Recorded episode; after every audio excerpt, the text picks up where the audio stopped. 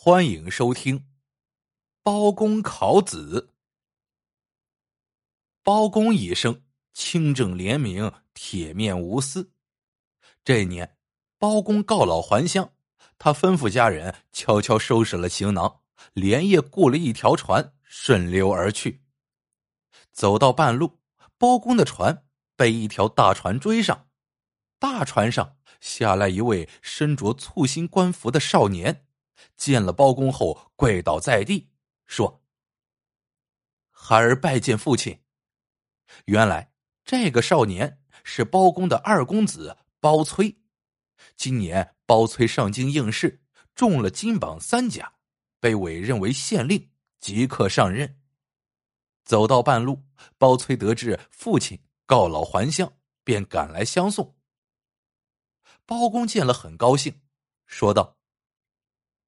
你与为父正是顺路，咱们不妨一同乘船上路，也省下一半的路费。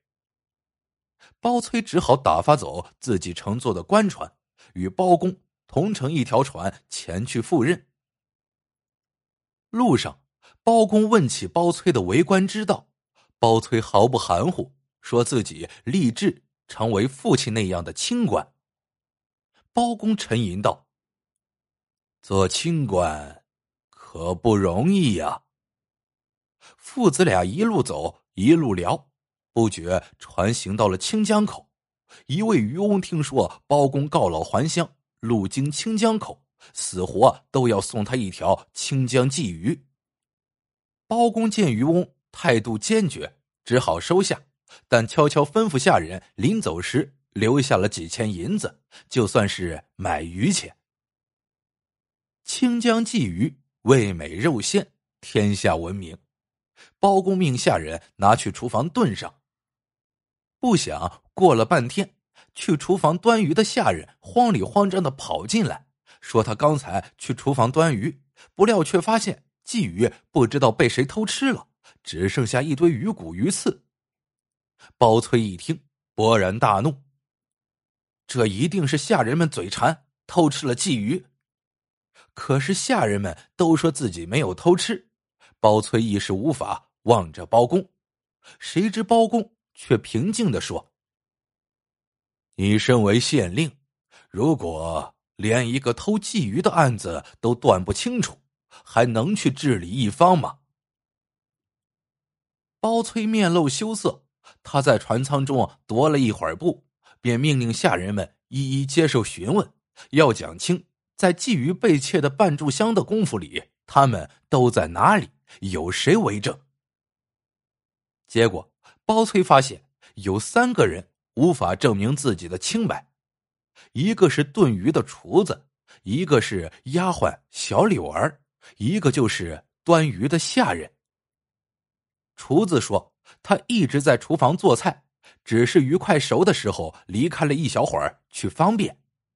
丫鬟小柳儿则说：“她有些晕船，那会儿独自一人在船头透气。”而端鱼的下人说自己一直侍候在船舱外，去端鱼的时候却发现鱼已经被人偷吃了。包崔一时间犯了难，三人均有作案的时间。厨子可以利用他一个人在厨房的便利，从容的偷鱼；丫鬟小柳儿。有可能利用厨子出去方便的时候进厨房偷鱼，端鱼的下人更别说，他完全可以在端鱼的时候偷吃。包崔不知道该如何是好，他思忖了半天，想不出办法，一时性急，命令随从：“给我打！我看是他们的嘴巴硬，还是板子硬。”随从不顾三人的哀求，刚想举起板子下手。就听一声怒喝：“住手！”只见包公黑着脸，怒气冲冲的走进来。他训斥包崔：“我以为你有何高明手段，原来不过是严刑逼供、屈打成招。用板子审案的官，全都是昏官、庸官。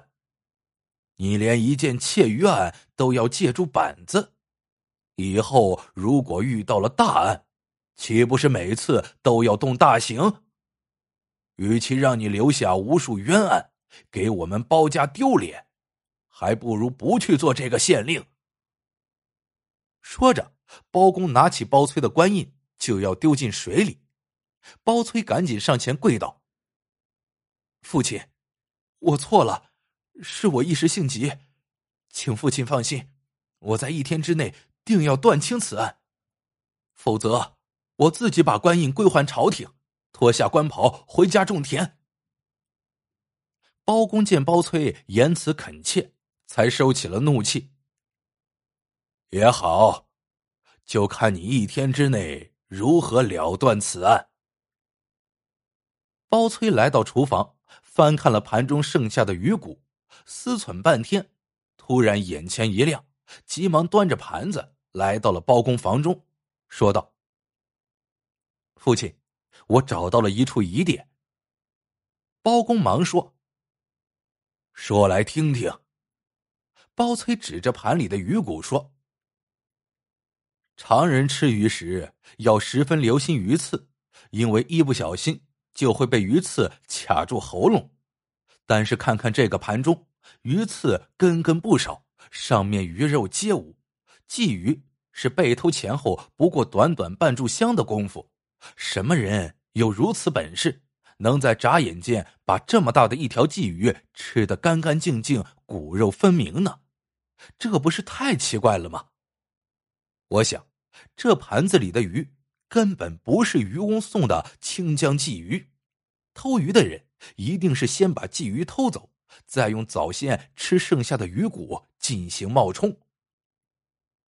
包公听后捋须点头说：“不错，你的洞察力还不差。”包崔说：“既然偷鱼的人还没有机会吃掉鲫鱼。”我想鱼一定还藏在船上。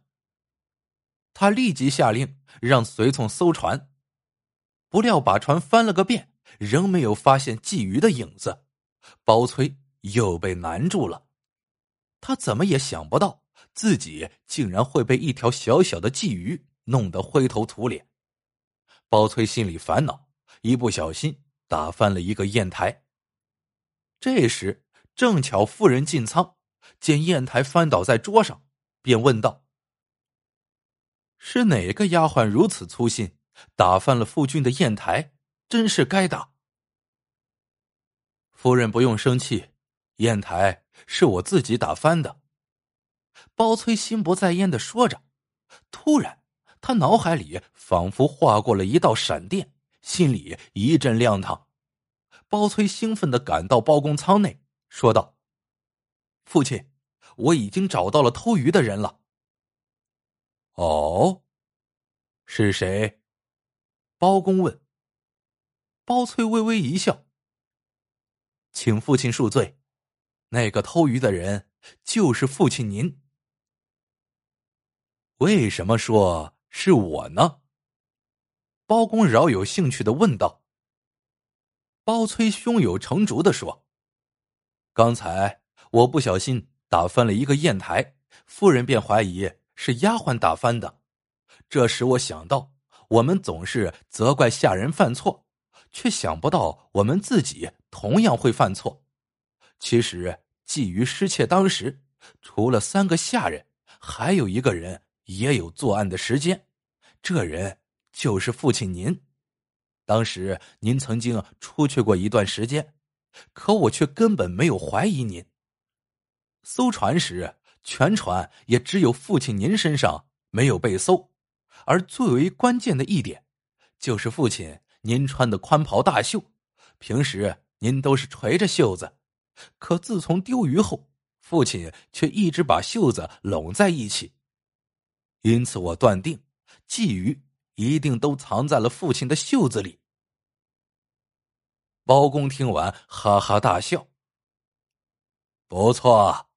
鲫鱼是我偷的。说着，他垂下袖口，一条半熟的鲫鱼从袖子里掉了出来。原来，包公见包崔虽然志向远大，却有些纸上谈兵、夸夸其谈。于是他临时想了个主意，来考验包崔的断案能力。如果包崔断不清此案，包公将会上书朝廷，收回包崔的县令之职，免得天下又多一个昏官。包崔明白了父亲的苦心，上任后勤勉自爱，善治政事，终于成了像包公一样的清官。好了，这个故事到这里就结束了。